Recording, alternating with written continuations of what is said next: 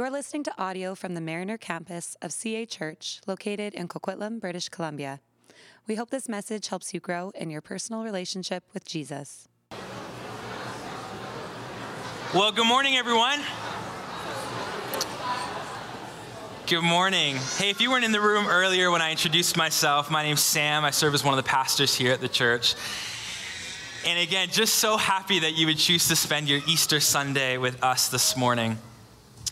You know, today, all across the world, millions and millions of Christians will gather in homes and in church buildings just like this to celebrate what we believe to be the greatest day in all of human history the day that Jesus rose from the dead, the day that all hope was restored for humanity and for the world. And so, in the few moments that we have together today, I want to travel back in time to that very first Easter Sunday, 2,000 years ago. Can we go there together for a moment? Can we? Okay. Imagine, imagine, it's, uh, imagine it's early that morning, that Sunday morning, before any sign of, of the resurrection of Jesus has even surfaced. All you know at this point is that Jesus is still dead. And maybe you're one of his disciples, his followers, and you've given every waking hour of the past three years to following around this teacher, this rabbi, this Jesus of Nazareth. City to city, you've gone, watching him heal the sick and, and make the lame people walk and blind see. You've heard some of the most revolutionary ideas come out in his sermons. Things about the kingdom of God, backwards, upside down ideas, but compelling ones. The kind of ideas that, if true, would, would literally change everything. And so you've put all of your hope in this guy, this Jesus, the one who even, even the elements, the wind and the waves obey him. You've watched crowds of people gather everywhere he went. Thousands of people from all over the place have come to listen and to learn. And then at the peak of it all, right when it felt like something huge was about to happen in the world, that this revolution was about to go global, the most tragic thing you could ever imagine happened. The miracles and the teaching, all of it came to a halting stop as Jesus was arrested, put on trial, beaten, bruised, flogged, and then hung up on a Roman cross to die. And it all happened so fast. I want you to imagine the, the amount of confusion that Jesus' followers would have been feeling in that moment, that first Sunday, the, the hopelessness.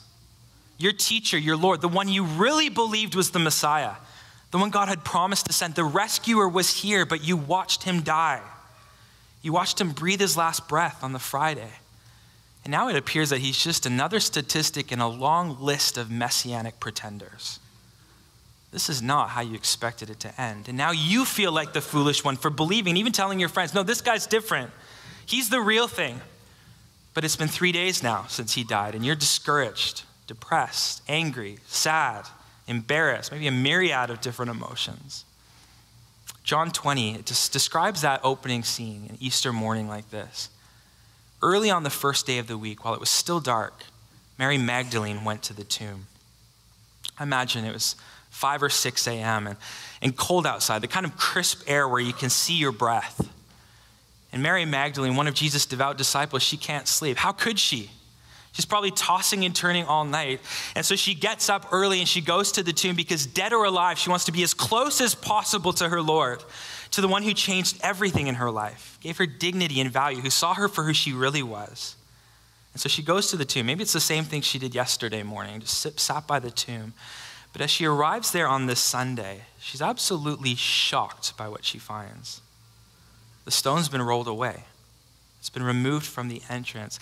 And, and we read those words on this side of history, and it's so easy, especially if we've grown up in church and we've heard the story repeated Easter after Easter. It's easy to assume that Mary's first thought would be, Yes, he's risen from the dead. He's done it. He's alive again. But you have to remember that in the first century, they had no concept for someone rising from the dead. A dead person walking was as foreign to their culture as it is to ours. They watched him die. The Romans killed him. And to be clear, Romans knew how to kill a person, especially someone who was posing political threats. They were taking no risks. They needed this guy gone. And so, after nailing him to the cross, the, the most painstaking and humiliating way to be killed, they pierced his side, allowing him to bleed out and ensuring that Jesus of Nazareth was no longer. And so Mary's first assumption that the body had been stolen is a very rational one. She said, They've taken my Lord out of the tomb and we don't know where they've put him. See, on several occasions, Jesus had spoken about his death and his resurrection, but his disciples had no idea what he was talking about. Was he talking metaphorically? Was he talking in code or in parable like he was known to do? They did expect resurrection. Many of the Jewish people had this theological vision for the resurrection of the body at the, at the end of time, far, far into the future. But no one had an expectation for the resurrection of one man smack dab in the middle of history. They've taken the Lord from the tomb and we don't know where they've put him. Let's keep moving. Look at verse 14.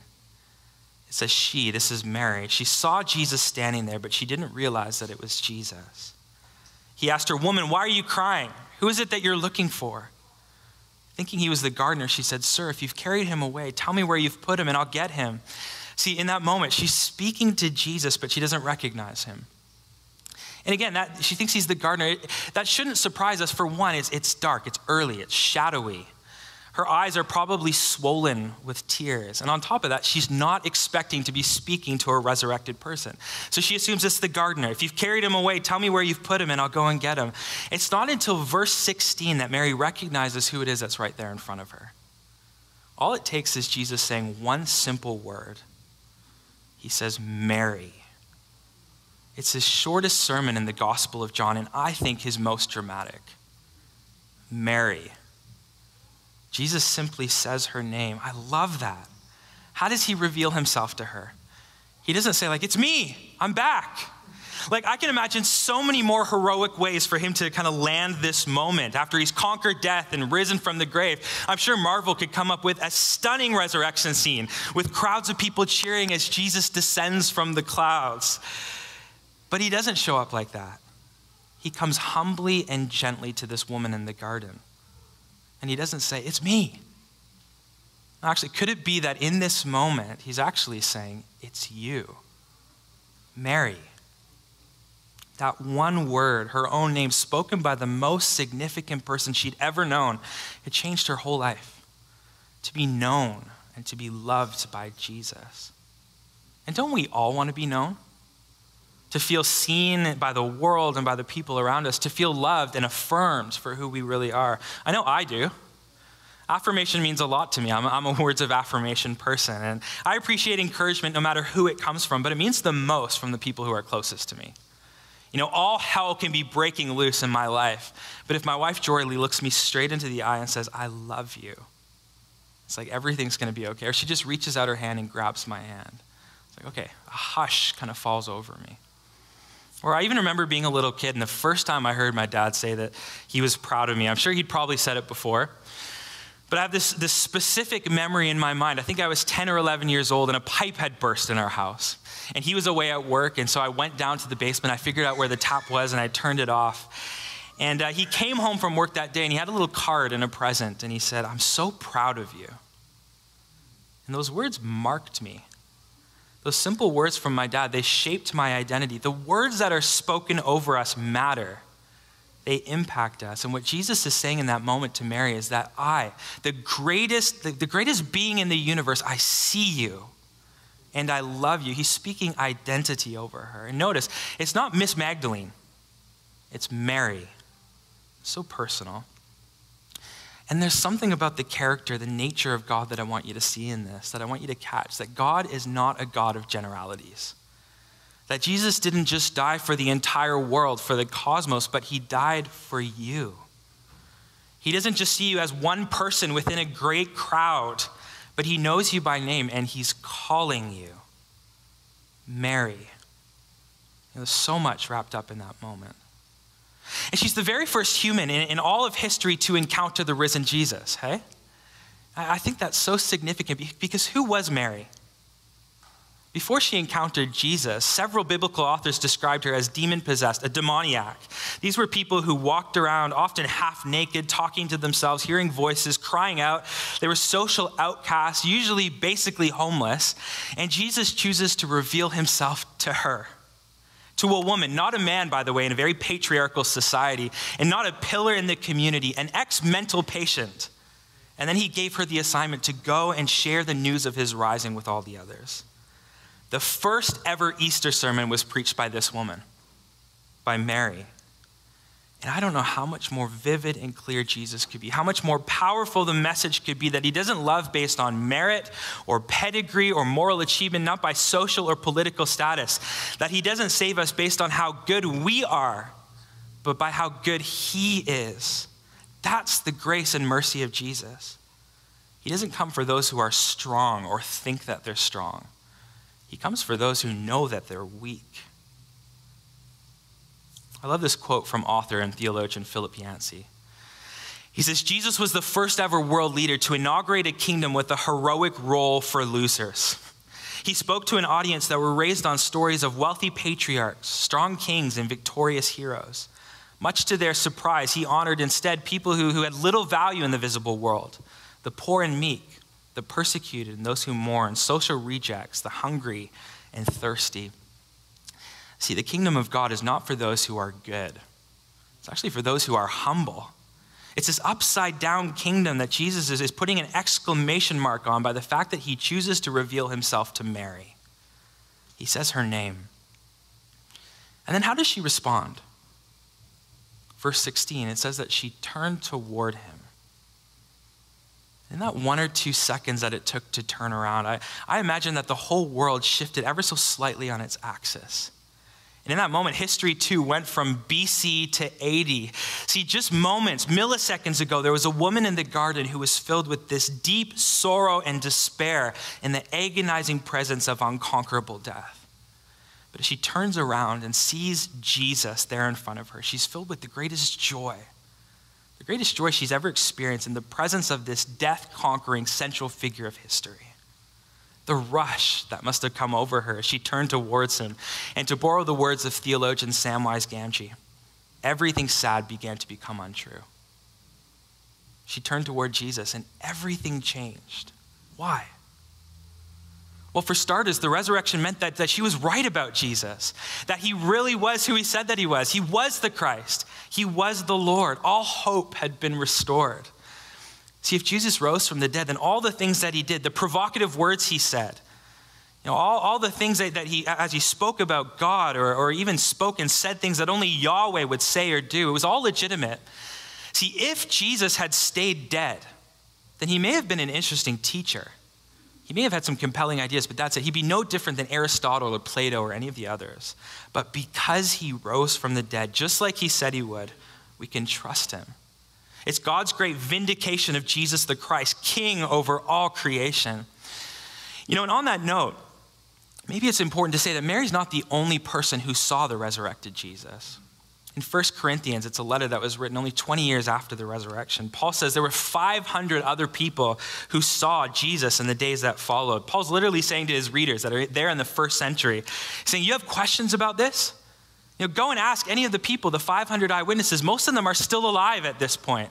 You got questions? Go talk to Joe at the butcher shop. He was there. Go talk to Andrew. Go talk to Deborah. This wasn't one woman hallucinating in the garden. This was the first of a sequence of appearances to hundreds of people over the span of days. The resurrection means that Jesus really is who he said that he is. It also means that death has been defeated. Maybe you're here today and, and you're, you're a little bit anxious about death. I found that a lot of people are uncomfortable talking about death, maybe because of all the unknowns or, or the questions about our existence or life after death. And so many people fall into one of two categories. They either approach death like this, like everything's meaningless, anyways, we're all gonna die, so who cares? Eat, drink, and be merry, for tomorrow we die. Or they do everything possible to avoid death preserve life as long as possible, almost cheat death with anti aging mechanisms or technology. I read an interesting article over this last week about a guy named Ray Kurzweil. He's an executive at Google and he takes hundreds of vitamins every day and, and he does these intense anti aging therapies so that he'll live long enough for the transhumanistic dream of uploading his brain to a computer. He figures that technology should be around by at least the time that he's 97. So if he can just live that long, that he'll be able to live forever in the cloud or whatever. It's this desire to extend life, to kind of beat death. There's another guy I read about called Peter Thiel, an author and a tech entrepreneur who had a pretty scathing article written about him in the Vanity Fair. They said Thiel has this obsession with warding off death. So it comes as no surprise that the Silicon Valley billionaire is interested in at least one radical way of doing it injecting himself with a younger person's blood. So essentially, he's been getting these series of blood transfusions, exchanging his old man blood with young man blood, letting it run through his system with hopes to extend his life. Kind of crazy, a little bit controversial. But without the resurrection of Jesus, our greatest hope is just to stay alive as long as we possibly can, try to avoid death, to cheat death, so to speak. But like, is that the win? Like my brain in a computer? Or a few extra years with some younger blood inside of me? The Christian story says that because Jesus rose from the dead, death no longer has the place it once had in the universe. It no longer is something that we have to fear. It doesn't have the final word. Because of the resurrection, the final word is life eternal life with Jesus to those who believe. Death has lost its sting. And there are so many other implications of the resurrection. But here's the implication, or here's the invitation, I should say, for us today. In light of everything that Jesus has done, his death on the cross, his victory over Satan, sin, and death through his resurrection, the invitation is to follow the example of Mary and to simply turn toward him because anyone who comes face to face with the resurrected Jesus is changed forever. Jesus has done everything necessary so that you can turn to him and that you can even hear him say your name Norm, Marty, Diego, John, Cassidy, Carlos, Rob. This is our Jesus. He calls each of us by name.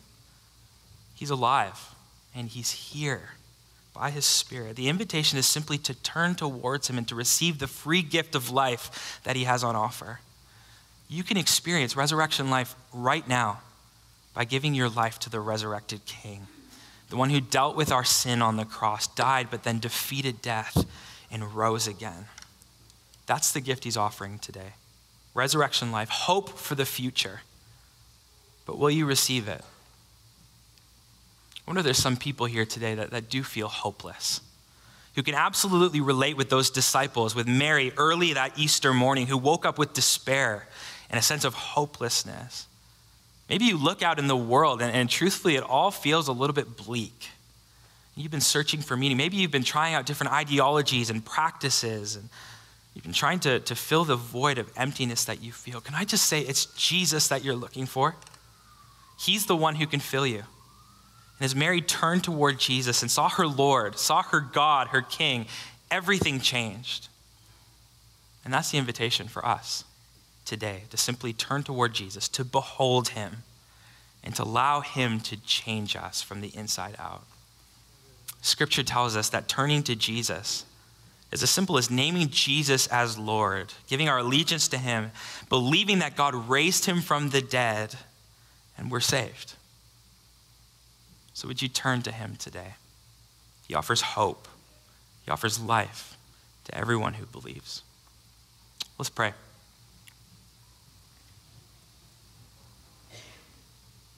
Well, Lord Jesus, we thank you for all that you have done for us, for going to the cross, and then for rising from the grave and offering us life to the fullest. I pray for those who are in this room right now who have never turned towards you. But maybe as they're here and as we've sang about you, as I've been ch- talking about you and, and sharing about your goodness and, and the, the offer of life that want to turn, you know, if that's you right now, you're in this room, I just invite you, if you want to turn to Jesus, would you pray these simple words with me? Just do it in your heart in the quietness of this moment. Say, Jesus, I give my life to you. I want the life that you have on offer. I'm tired of the, the empty promises of the world. I want to know you, Jesus. I want to live for you. I give my life to you. I surrender. Take control. Bible says that turning to Jesus is as simple as declaring him as Lord, believing that God raised him from the dead and you're saved. So if that's you, I just celebrate right now. Jesus is here, he's saving. I pray for each of us that are here in this room today. that we would stand in awe, that we would stand in worship and adoration of you, Jesus, the one who saves, the one who offers life, the one who offers hope. We love you, Lord. It's in your name we pray. Amen. Amen. Thanks for listening to this message. If you've been listening to our sermons, but you're not a part of a church community, we would love to have you join us. You can go to cachurch.ca to find out more about getting involved in the life and mission of CA Church.